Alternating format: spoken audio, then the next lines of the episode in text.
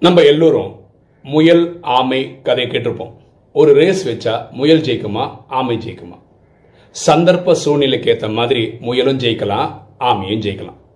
யார் கண்டிப்பாக ஜெயிக்கவே மாட்டாங்க. முயல் ஆமை ஜெயிக்கவே ஜெயிக்காது. அப்படின்னு என்ன? முயற்சி செய்யாதவங்க ஜெயிக்கவே முடியாது. நம்ம முயற்சி பண்ணிக்கிட்டே இருப்போம். இன்னைக்கு இல்லை நாளைக்கு வெற்றியை காண்போம். எண்ணம் போல் வாழ்வு.